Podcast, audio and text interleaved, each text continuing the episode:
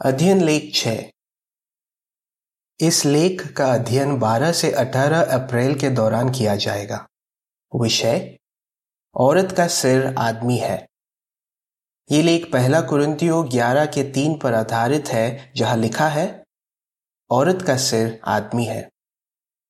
गीत तेरह मसीह हमारा आदर्श। लेख की एक झलक।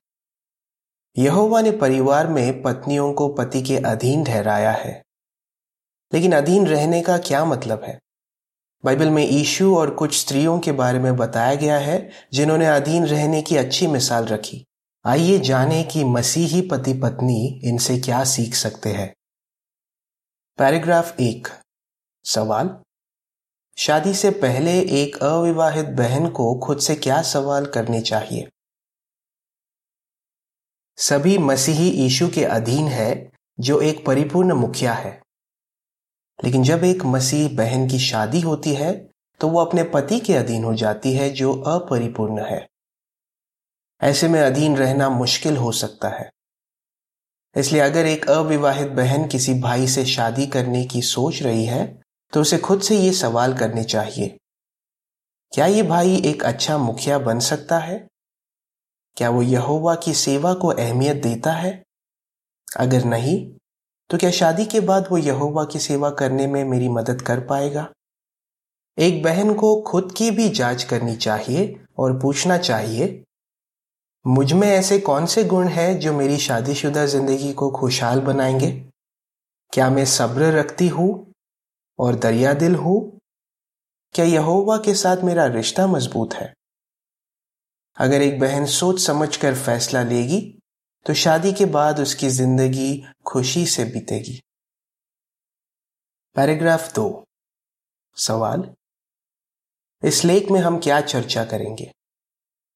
आज हमारी कई मसीह बहनें अपने पति के अधिकार के अधीन रहती है। हम दिल से इन बहनों की तारीफ़ करते हैं। इन वफादार बहनों के साथ मिलकर यहोवा की सेवा करने में हमें बहुत खुशी होती है। इस लेख में हम तीन सवालों पर चर्चा करेंगे। एक, पत्नियों को शायद किन मुश्किलों का सामना करना पड़े? दो, मुश्किलों के बावजूद एक पत्नी क्यों अपने पति के अधीन रहती है? तीन, अधीन रहने के बारे में पति पत्नी ईशु, एबिगेल और ईशु की माँ मरियम से क्या सीख सकते हैं? मसीही पत्नियों के सामने कौन सी मुश्किलें आती हैं? पैराग्राफ तीन। सवाल, शादीशुदा ज़िंदगी में मुश्किलें क्यों आती हैं? शादी का बंधन यहोवा की तरफ़ से एक तोहफा है, इसमें कोई खोट या कमी नहीं है, लेकिन लोगों में कमियाँ होती हैं, इसलिए शादीशुदा ज़िंदगी में मुश्किलें आएँगी ही। बाइबल बताती है कि जो शादी करते हैं, उन्हें दुख तकलीफें झेलनी पड़ेंगी। पहला कुरुंथियो सात का अट्ठाईस। ध्यान दीजिए कि एक पत्नी को किन मुश्किलों का सामना करना पड़ सकता है। पैराग्राफ चार। सवाल? एक पत्नी के लिए अपने पति के अधीन रहना क्यों मुश्किल हो सकता है? एक बहन जिस माहौल में पली पड़ी है उसकी वजह से शायद उसे लगे कि अपने पति के अधीन रहने से उसका अपमान होता है। अमेरिका में रहने वाली बहन मारिसोल कहती है, बचपन से हम यही सुनते आए हैं कि औरतों को हर काम में आदमियों के बराबर होना चाहिए। मैं जानती हूँ कि यहोवा ने पतियों को परिवार का मुखिया ठहराया है और चाहता है कि पत्नियाँ उनके अधीन रहे। फिर भी अपनी परवरिश की वजह से कभी कभी मेरे लिए अधीन रहना मुश्किल होता है। पैराग्राफ पाँच। सवाल? कुछ आदमियों की क्या सोच होती है? वही दूसरी तरफ़ कुछ आदमियों को लगता है कि औरतों का दर्जा हमेशा आदमियों से कम होता है। दक्षिण अमेरिका में रहने वाली बहन इवॉन कहती है, हमारे समाज में आदमी पहले खाते हैं, फिर औरतें। छोटी छोटी लड़कियों को खाना बनाना और घर की सफ़ाई करना सिखाया जाता है, जबकि लड़के बैठे बैठे हुक्म चलाते हैं और माँ और बहनें उनकी फरमाइशें पूरी करती हैं। एशिया की रहने वाली बहन यिंगलिंग कहती है, हमारी भाषा में एक कहावत है जिसका मतलब है, औरतों में हुनर होना या बुद्धि होना ज़रूरी नहीं। उनका काम पतियों को राय देना नहीं, बल्कि घर संभालना है। ऐसी सोच बाइबल के मुताबिक सही नहीं है। जो पति इस तरह की सोच रखते हैं, वो अपनी पत्नी का जीना मुश्किल कर देते हैं ईशु की तरह नहीं बनते और यहोवा का दिल दुखाते हैं। पैराग्राफ छ सवाल? पत्नियाँ यहोवा के साथ अपना रिश्ता कैसे मज़बूत कर सकती हैं? जैसा कि हमने पिछले लेख में देखा यहोवा की सेवा करने में एक पति को अपने परिवार की मदद करनी है, उन्हें अपने प्यार का यकीन दिलाना है और उनकी ज़रूरतें पूरी करनी है। लेकिन यहोवा चाहता है कि हर एक व्यक्ति का, यहाँ तक कि पत्नियों का भी उसके साथ एक अच्छा रिश्ता हो।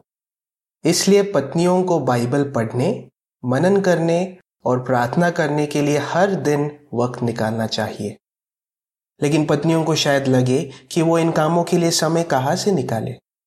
उन्हें तो घर के कामों से ही फुर्सत नहीं मिलती, पर इन सब कामों के लिए वक्त निकालना ज़रूरी है। पैराग्राफ सात। सवाल? एक पत्नी अपने पति के अधीन कैसे रह सकती है? हम समझ सकते हैं कि एक पत्नी के लिए अपने पति के अधीन रहना मुश्किल हो सकता है, क्योंकि उसका पति अपरिपूर्ण है। लेकिन अगर वो इस बात को समझे कि यहोवा क्यों चाहता है कि वो अपने पति का आदर करे और उसकी बात माने तो उसके लिए अपने पति के अधीन रहना आसान होगा। पत्नी अपने पति के अधीन क्यों रहती है? पैराग्राफ आठ। सवाल। इफिसियो पाँच के बाईस से चौबीस के मुताबिक मसीही पत्नियाँ अपने पति के अधीन क्यों रहती हैं? एक मसीही पत्नी अपने पति के अधीन इसलिए रहती है क्योंकि यहोवा चाहता है कि वो उसके अधीन रहे।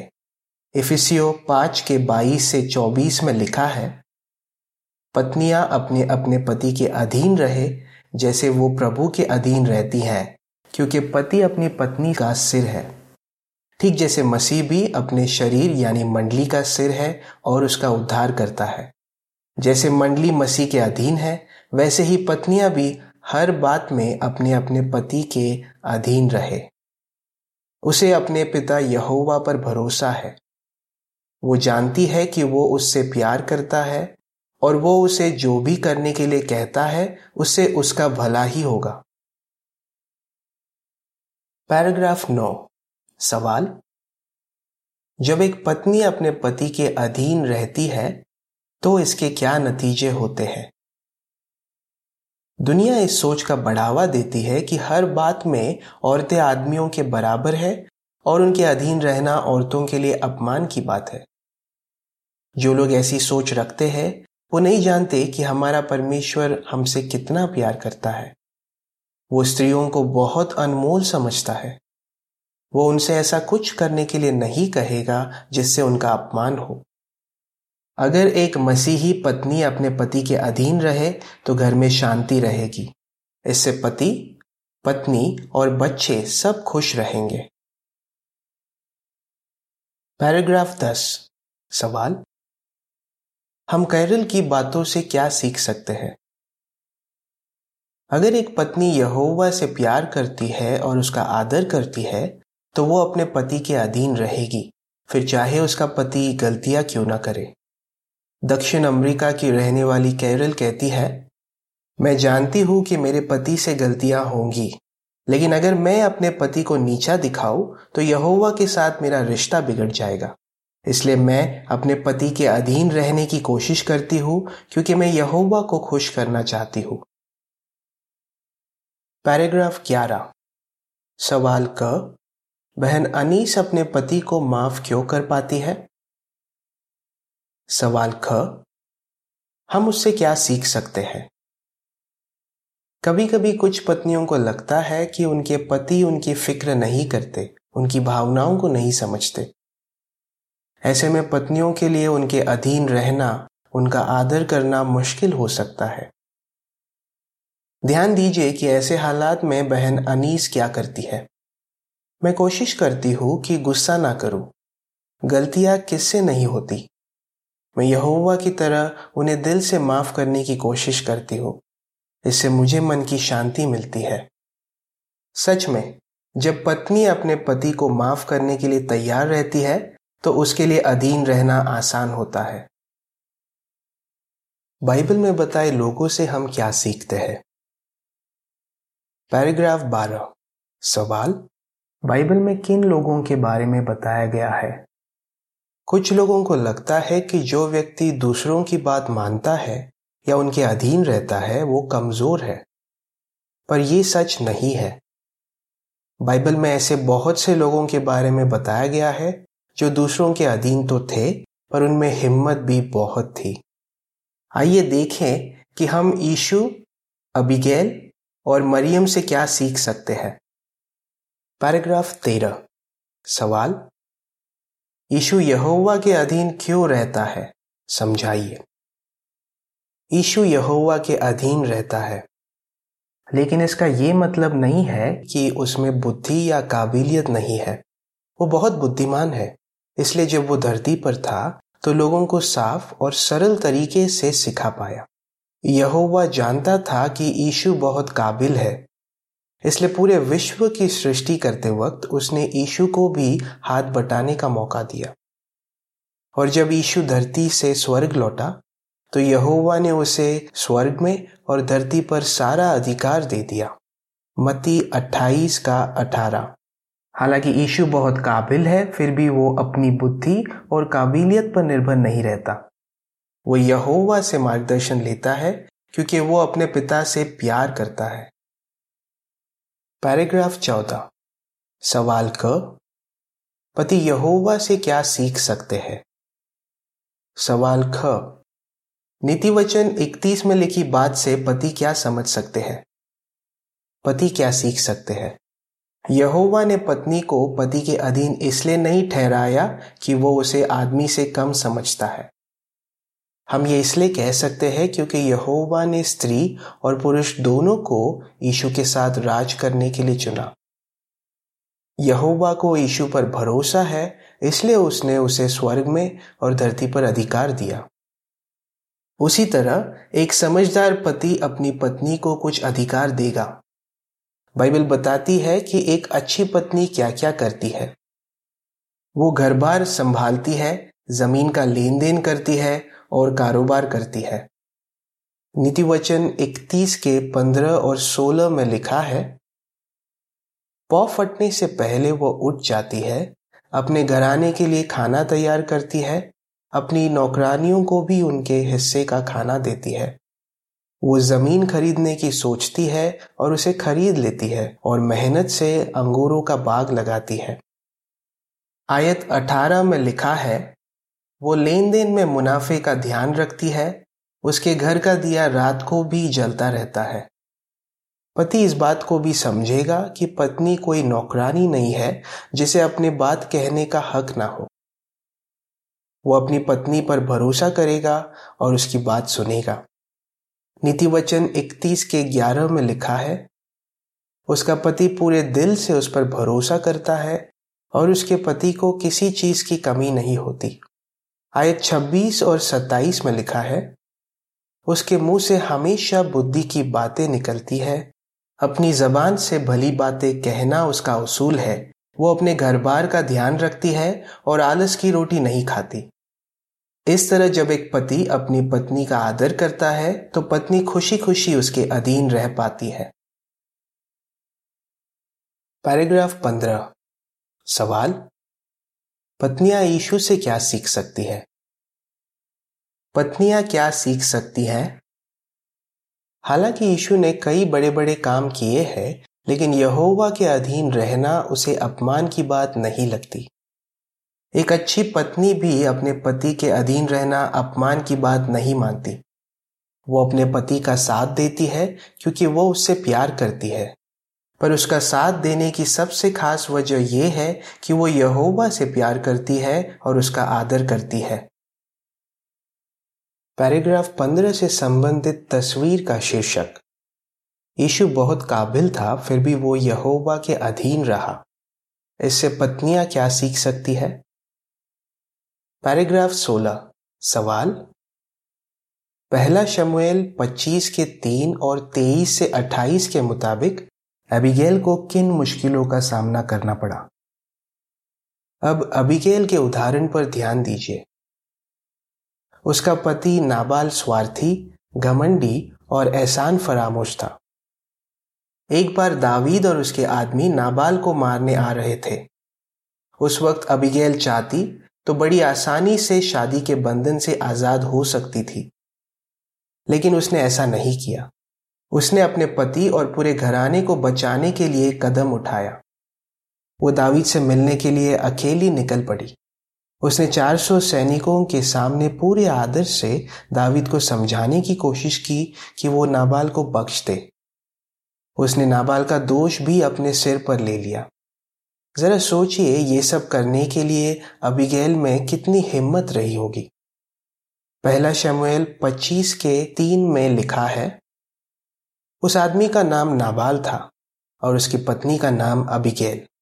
अबिगेल हमेशा समझ बूझ से काम लेती थी और बहुत खूबसूरत थी।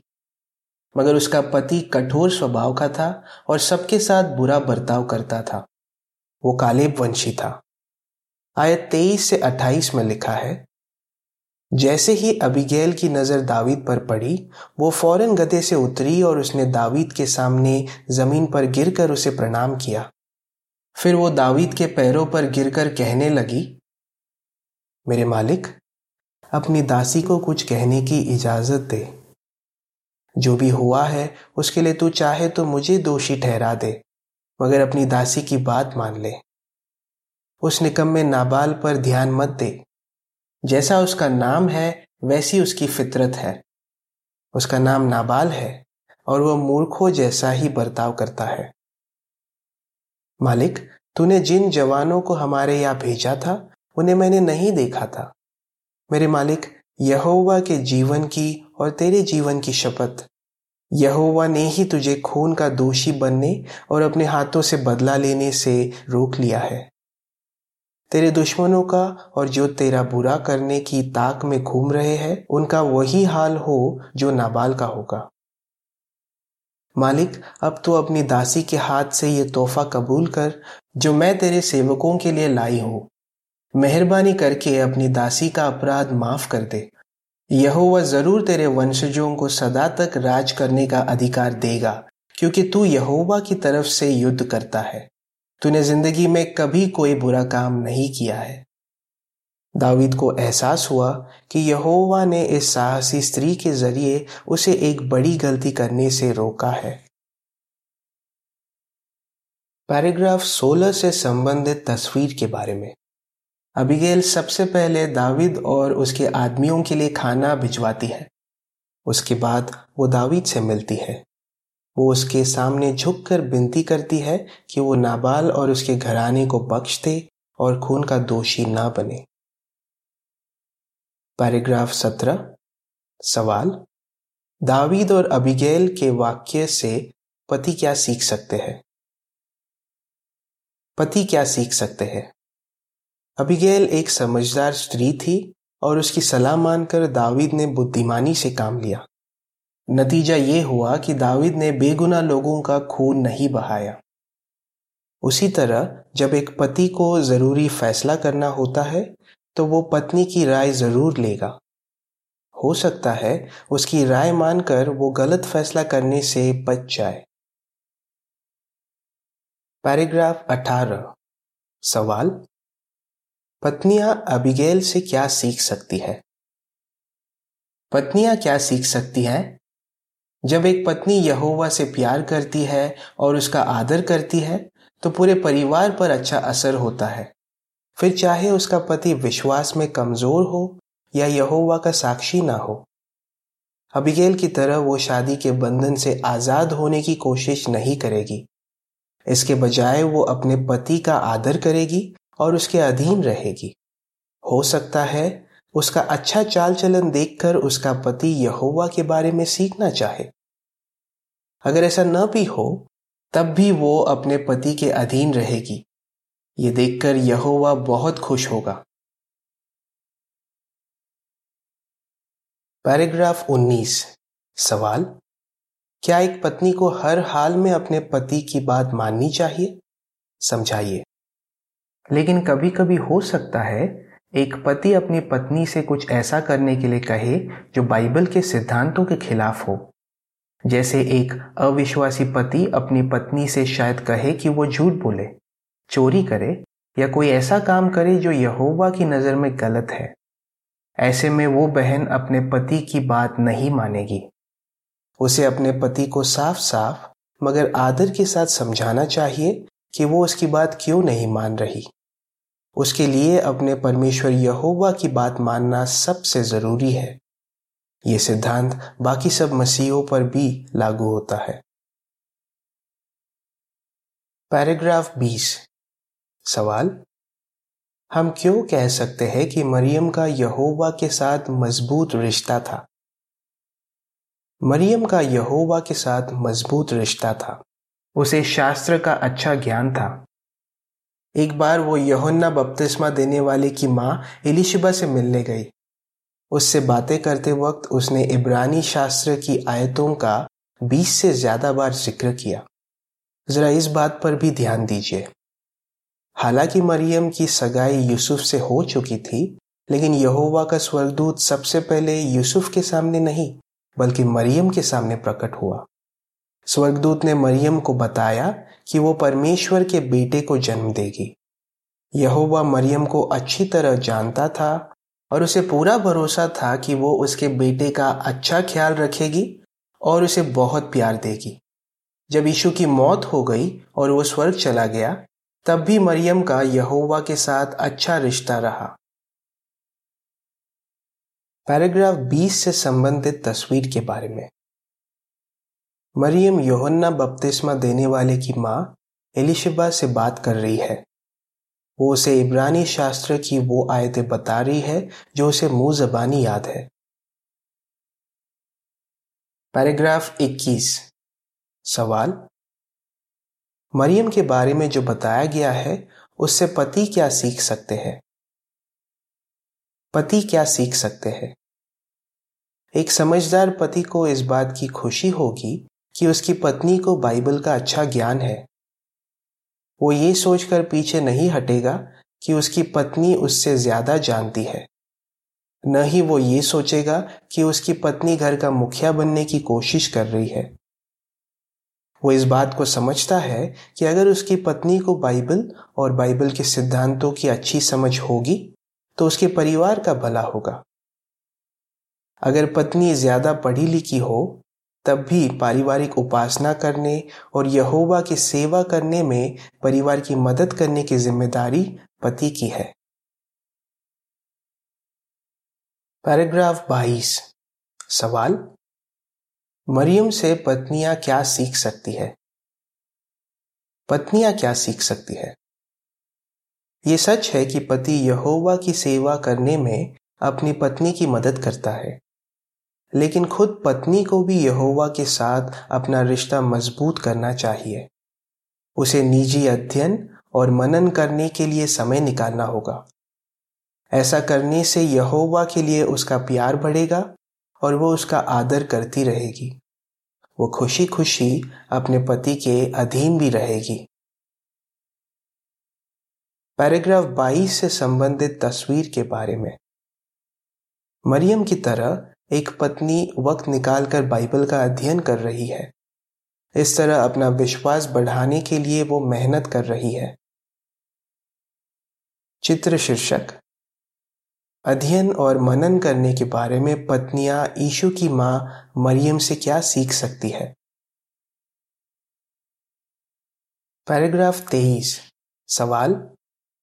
जब पत्नियाँ अपने पति के अधीन रहती है तो उन्हें उनके परिवार वालों को और मंडली को क्या फ़ायदा होता है? जो पत्नियाँ अपने पति के अधीन रहती हैं, वो दिखाती है कि उन्हें यहोवा से प्यार है। वो उन पत्नियों से ज़्यादा खुश रहती हैं, जो यहोवा की बात नहीं मानती और अपने पति के अधीन नहीं रहती। वो जवान लड़के लड़कियों के लिए अच्छी मिसाल बनती है। वो ना सिर्फ़ परिवार में, बल्कि मंडली में भी प्यार और शांति बनाकर रखती है। आज देखा जाए तो मंडलियों में यहोवा की सेवा करने वालों में स्त्रियों की गिनती ज़्यादा है। लेकिन चाहे हम स्त्री हो या पुरुष हम सबकी मंडली में एक अहम भूमिका है। अगले लेख में हम देखेंगे कि हम सब अपनी भूमिका अच्छे से कैसे निभा सकते हैं। अधीन रहने के बारे में हम आगे बताए लोगों से क्या सीख सकते हैं। ईशु अबिकेल मरियम। गीत 131 जिसे परमेश्वर ने एक बंधन में बांधा। लेख समाप्त।